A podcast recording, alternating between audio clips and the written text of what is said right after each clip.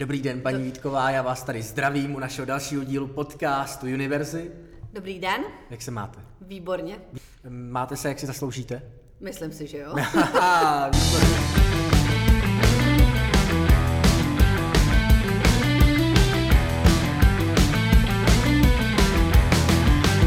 Bavíme vlastně v rámci podcastu a toho, co děláme, o strategickém přístupu ke vzdělávání. A já jsem vlastně si vás pozval a jsem rád, že jste přijala to pozvání, protože mi se líbilo, že mluvíte otevřeně, napřímo a občas takovou potřebnou českou drzostí, která se tak trošku jako skrývá občas v té šedi. A mně se líbilo, že jste si několikrát, když jsem si četl rozhovory o vás a s vámi, říkala, že podle vás ta aktuální doba, co je teď před námi, bude hodně o tom, že lidé se budou muset naučit žít s tím, že budou pracovat víc za méně peněz. Je to to, co si stále myslíte, že je to to aktuální, co nás teď čeká? Ano, pořád si to myslím. Dokonce mi to zakázali napsat do novin. No, myslím si, že jo.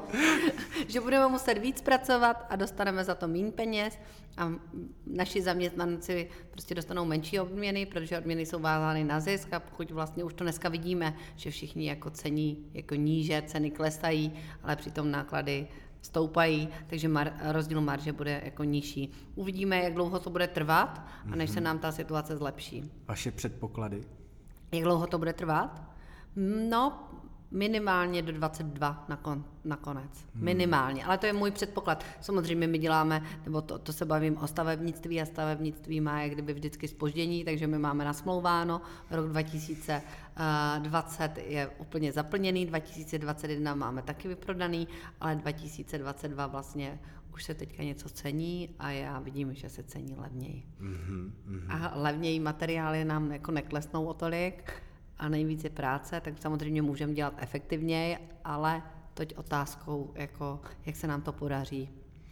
No, já se právě na to chci zeptat, protože když se teda bavíme o tom, že budou, bude tlak na tohle snižování a na tom, že ta cena půjde trošku jinam, co pro vás teda znamená ta doba? Co sebou přinese konkrétního? O čem bude v rámci nějakého pracovního výkonu a organizačního výkonu? No tak uh, samozřejmě každá doba má něco do sebe. Tady tato doba přináší očisto. Uh, trh pracovní síly byl naprosto přehrátý. Takže dneska se nám daří prosazovat i věci, které by před rokem byly úplně nemyslitelné.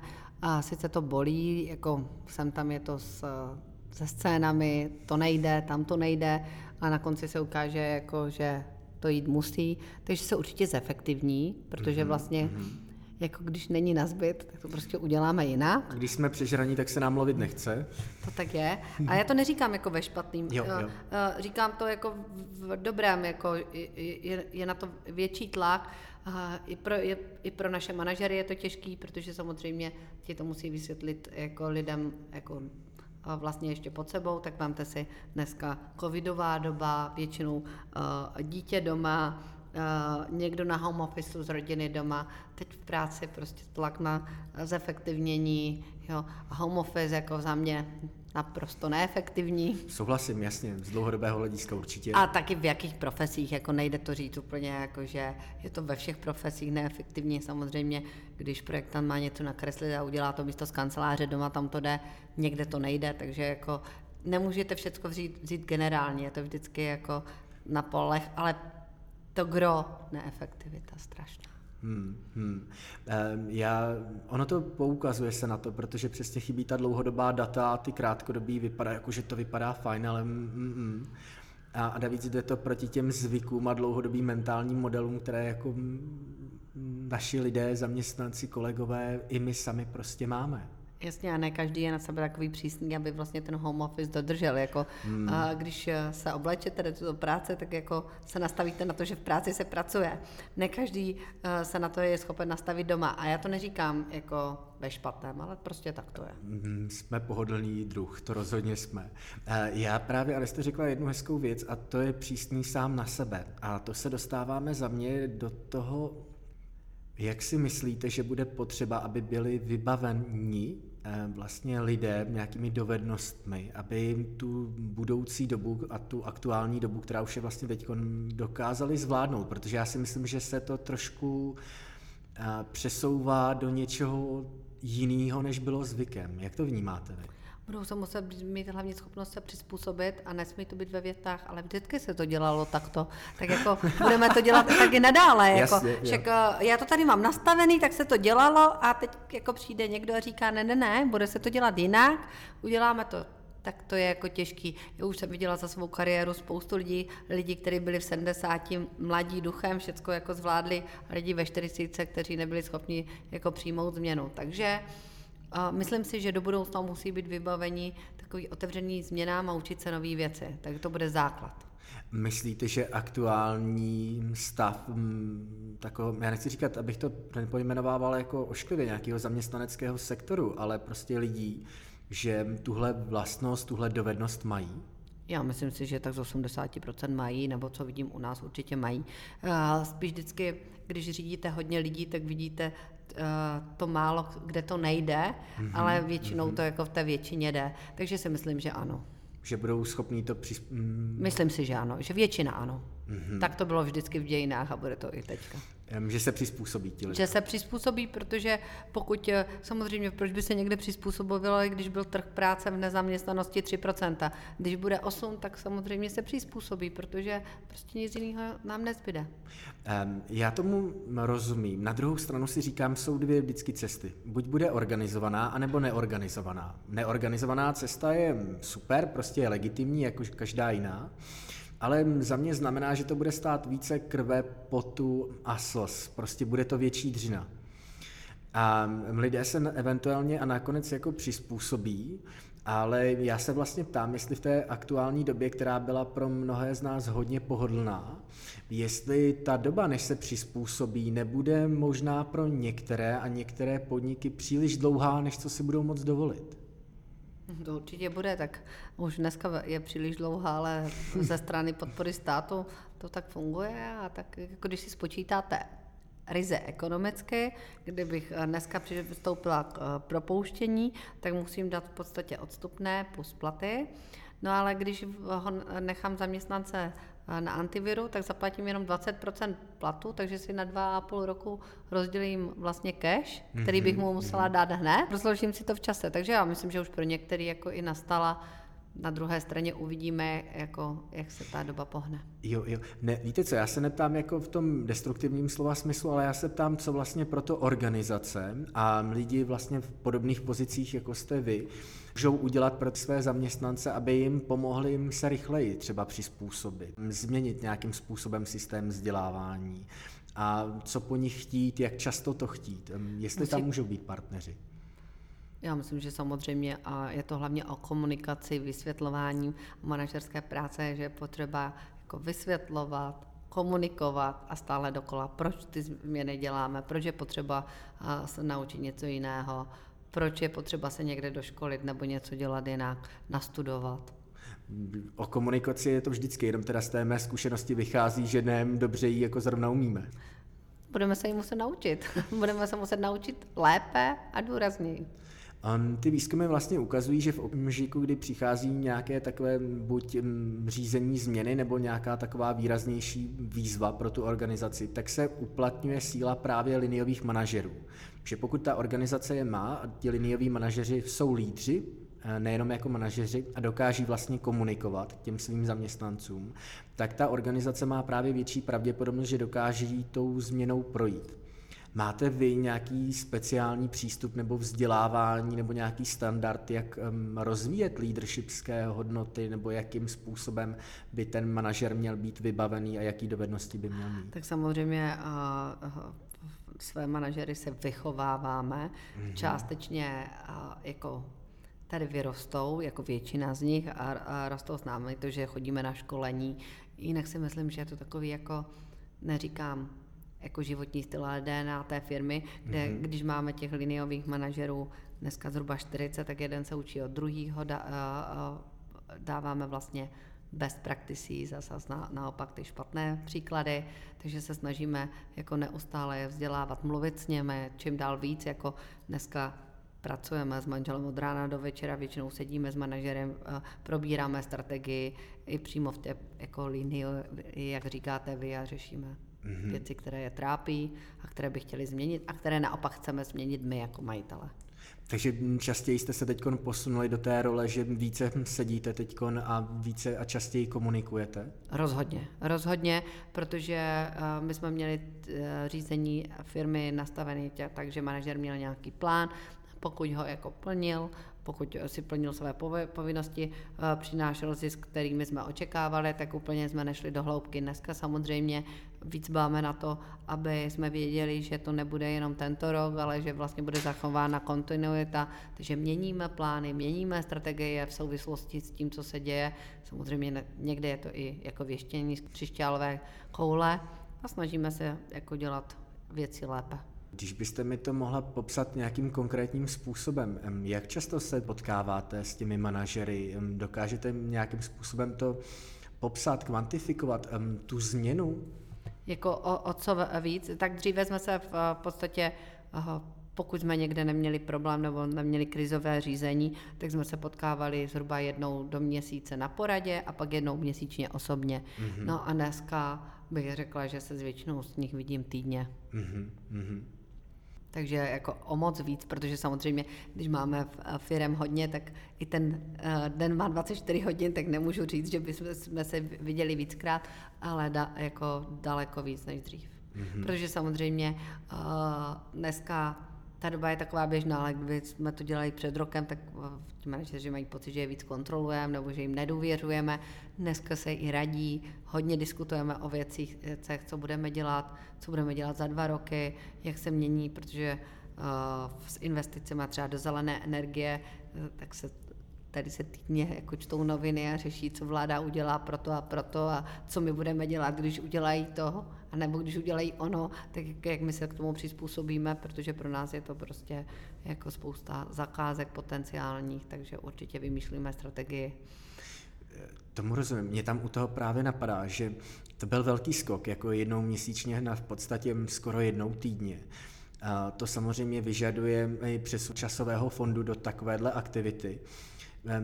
Museli jste zpomalit určitým způsobem ten chod toho biznisu, že jste si řekli, hele, půjdeme oš, jako našlapovat raději opatrně, dobře, ty věci nebudou trvat um, týden, budou trvat třeba 10 dnů, ale přijímáme to zodpovědně, abychom radši šli jako opatrně? Spíš touto cestou bych to nepopsala, spíš jsme jak kdyby stopli dost rozvojové takové ty inovativní projekty do budoucna, jako rozděláme to, co máme, to uděláme, víc si vybíráme z toho, co ještě budeme podpoříme, nebo naopak už nepodpoříme mm-hmm, jako mm-hmm. v příštím roce.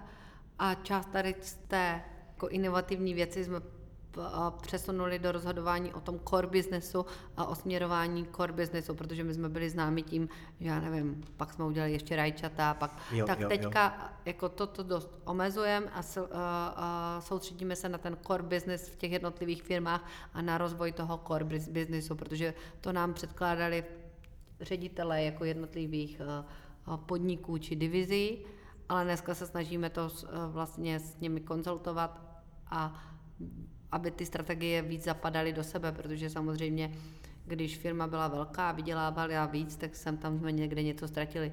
Ne každý biznis byl jako výdělečný, ale dneska se snažíme doopravdy nevydělečné zrušit, utlumit a naopak nechat ty, které jako vydělávali hodně a do budoucna budou vydělávat a přečkáme tu dobu a pak třeba zase začneme vymýšlet úplně mm-hmm, nové věci. Mm-hmm.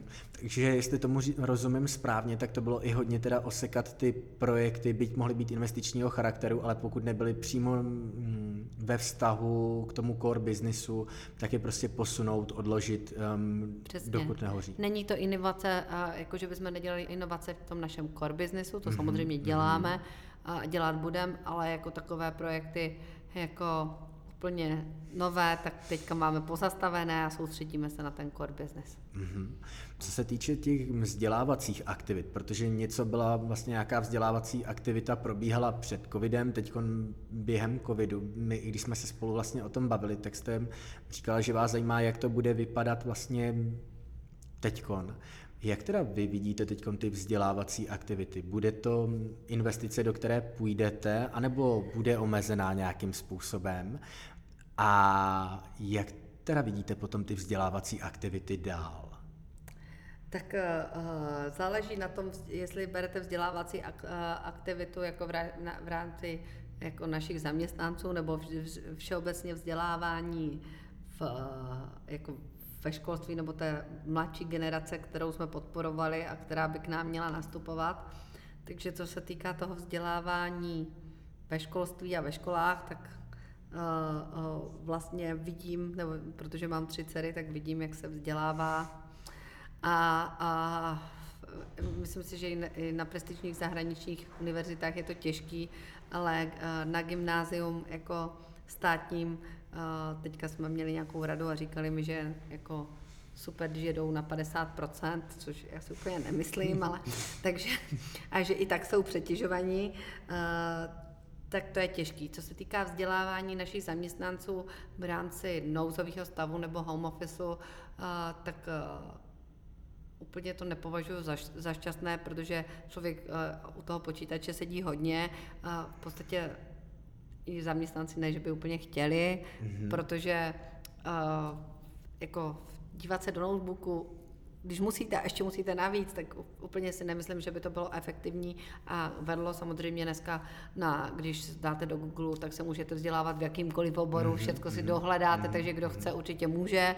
Uh, těch nabídek chodí spoustu, ale že bychom to nějak jako tlačili firmou, jako musíš, udělej, tak to ne ale doufejme, že se k tomu zase vrátíme, až se jako doba setkávání jako nastane a že lidé se budou rádi potkávat, rádi půjdou na nějaké mm-hmm. školení, ale osobně mm-hmm. uh, já vidím, kolik se dělá online konferencí, vidím ten efekt z těch online konferencí, kolik lidí se tam přihlásí, kolik na konci si to pustí na pozadí a jenom to poslouchá, takže uh, jako co se týká vzdělávání jako zaměstnanců, tak my počkáme pěkně, až se nám to tady jako uklidní a pak můžeme, kromě těch speciálek, který samozřejmě technici, ty školíme pořád, snažíme se v rámci inovací zavádět nové produkty a zaměstnanci musí mm-hmm. dostudovat, my taky musíme dostudovat. A takový ty měkké dovednosti, ty soft skills, tak to počkáme. Mm-hmm, mm-hmm, rozumím. Mě by zajímalo, Nemáte obavu, že by mohlo vzniknout to, že když dejme tomu na dva roky se přeruší jakoby offline vzdělávání, minimálně takový, který jako bylo mm, doposovat, tak že by mohl třeba ujet některým tom vašem segmentu, který je hodně technologicky i často jako nabitý, že by mohl ujet vlak? My jako pořád školíme jako technické e, znalosti, produktoznalství, to jako tam nemůžete zaspadat ani na den, ale já, já jsem si... se s váma spíš bavila o takových těch soft skills, mě, jako manažerské a obchodní, to, co se školilo mm-hmm. a, a to teďka jako jsme trošku utlomili protože jak to setkávání jako není možný, tak je to prostě složitější. Ale no, o to více jako je to expertní. Ano, o to více se jako vzděláváme expertně, protože měníme i portfolio produktů, musíme si to dostudovat, říct, toto bude super a tím, že tlačíme na efektivitu, tak to vlastně jde ruku v ruce s technologiemi a s tom, že si to všechno musíme dostudovat a naučit se. Eh, moje oblíbené téma je, právě bych chtěl se podívat trošku na ten závěr toho vzdělávání a to je tak jako hezký i takhle na ten závěr. Ehm, z mého pohledu mm, často se totiž děje to, že ve firmách ehm, se řeší vzdělávací aktivita, ale už se zapomíná na to, že je potřeba nějaká implementace té mm, vlastně dovednosti, kterou člověk mm, si, pro kterou si došel na tu vzdělávací aktivitu. A vždycky to pak končí, nebo vždycky, pardon, zase to generalizování, že? Ale často to končí tak, že ta firma jako vzdělává ty zaměstnance, ti hurá, zase nějaký jako workshop, a pak se jich zeptáte, ale tak na kolika workshopech si loni byl? No, tak asi deset. No a ke kolika jsi se vrátil? Jeden. Možná dva. A zapomíná se to, co všichni jako víme, že opakování je matka moudrosti a že aby opravdu jako ta vzdělávací aktivita měla smysl a byla jako implementovaná do toho procesu, do toho, že opravdu ten člověk je schopný to použít. Takže je potřeba trošku víc, než jenom jako nahnat um, ty lidi na ten workshop. Eh, vy jste to zmiňovala u těch online konferencích. Rozumím tomu správně, že máte nastavený nějaký systém, který, když máte jako offline to vzdělávání, tak aby pomáhal těm lidem to implementovat do těch procesů? No samozřejmě, já bych se teda ještě vrátila k tomu, úplně s váma nesouhlasím, že když uh, vyhlásíte workshop, že je hurá u každého. Jo, okay, tak to teda dobře, úplně, jako, Pardon, to nevím. osobní, no. Mm. no. to možná, uh, jste mě jako zaujal, ale uh, snažíme, u nás se snažíme teda spíše méně a zavádět a vyhodnocovat, protože samozřejmě i to, že uh, děla, pořádáte workshopy, tak přece co chcete to měřit, nějaký efekt, užitek, protože jednak stojí to dost peněz, uh, uh, vlastně i čas těch lidí, kteří tomu věnují, tak aby to bylo přínosné pro ně, ale i pro firmu. Takže my se naopak snažíme spíše méně a využít mm-hmm. a potom vlastně až dokážeme ty znalosti implementovat do firmy, tak objednáváme jak kdyby další a posouváme se dál. Takže naopak se snažíme jako Netýká se takového produktu znaloství a těch technických, mm-hmm. ale tady přesně o čem jste mluvil, my jsme dva roky zpátky v podstatě uh, projeli nějakým kurzem, uh, měli jsme na to experta uh, z Německa, který k nám tady chodil dojíždět, změnili jsme orga, organizační strukturu, procesy a ještě pořád vlastně implementujeme to, co nám řekl a teď se nám to snaží čím dál líp, protože samozřejmě ta doba covidová spěje k tomu, co on říkal a dobře se mu to vykládalo té tabule, tak nám se to jako později implementuje, ale teď o to líp, protože samozřejmě změny se přijímají teď jako lépe. Já se ještě vrátím k tomu home officeu. Uh, jako Přišli jsme tady na to, protože máme hodně týmů, že ty týmy, které chodili v covidové a, v covidové době do práce a nebyli na home officech, tak ti o moc lépe přijímali změny, protože jako jak tady byli a tu atmosféru nasávali, tak chápali, proč se ta změna dělá, mm-hmm, ale mm-hmm. na tom home officeu, ať chcete nebo nechcete, ty změny, které dělá tady nějaký malý tým a snaží se je přes ten home office jak kdyby implementovat, tak jako jde to o moc hůře, než pokud ty týmy prostě jako ži, žijí s, to, s tou problematikou tady každý den. Nasají tu atmosféru ano, trošku. Nasají trochu, I ten ano. strach, který s tím byl spojený? Možná ne strach, ale jako tu dobu, protože do, doma jste takový jako... Mm, jednak nejste, že si úplně nevykládáte s těma lidma u té kávy nebo mm, u kávovaru, mm, nebo každá firma, ve výtahu každá firma má prostě jiné místo. Takže ty změny se o moc hůř prosazují, než, než když kdyby chodíte do kolektivu a ten kolektiv dýchá nějakou atmosférou, která buď tu změnu jako neguje, anebo přijímá. Pokud ji přijímá pozitivně, tak ji přijme i ten jednotlivec, ale pokud ji tu změnu prosazujete já nevím, na 20 jednotlivců, tak je to o moc jako složitější. To jsme tady vysledovali a to je teda vlastní zkušenost, kterou máme. Mm-hmm. Já jenom z čisté zvědavosti, koho jste tady měli z toho Německa? Co byl ten obsah toho, té změny, toho workshopu? Jak vám dojížděl? Můžete sdílet?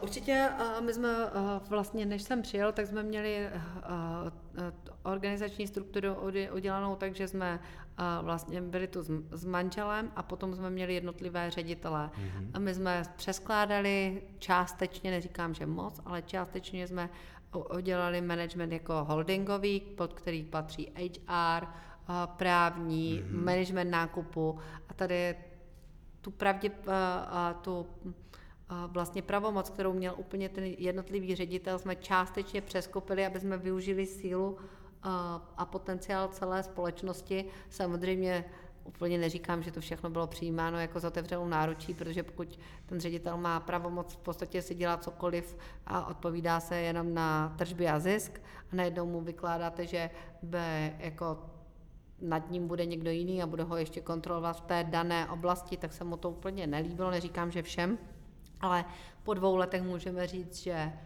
ta změna byla pozitivní, na konci jsme zefektivnili spoustu eh, věcí, lépe nakupujeme, protože sdílíme lépe informace, mm-hmm. takže asi proto. Lépe měříme procesy, snažíme mm. se zavádět úplně nové technologie, takže jako jde to pomalu, ale jde to. Jde to pomalu, ale jde to. Dobře, na závěr, poslední otázka. Za vás, vím, nejhorší je nevyžádaná rada, jo, ale dejme tomu, že je vyžádaná teďkon. Um, co by byla za vás ta rada teď lidem, kteří jsou v podobné pozici jako vy, a tím mám na mysli vlastně organizace a lidé v nich, kteří mají na starosti rozvoj těch um, svých lidí, aby um, to dokázali přežít ve zdraví um, a zároveň v té výkonnosti? Tak to je rada na zlato. Jako za mě, a je to teda má osobní rada, a pečujte o ty, které jsou po vás důležité, starejte se o zaměstnance, ale pro ty, o kterých si nejste tak přesvědčení, tak se nebojte dneska jako vyměnit a začít znovu. Jako ono se lidem nechce, pokud něco funguje, tak tu změnu udělat, ale na konci si myslím, že dneska je ta doba měnit, kde nejste úplně spokojený, tak vyměnit a začít znovu. Mm-hmm, mm-hmm, super. Um, děkuji za to. Nemáte zač. Děkuji moc. Naschledanou. thank you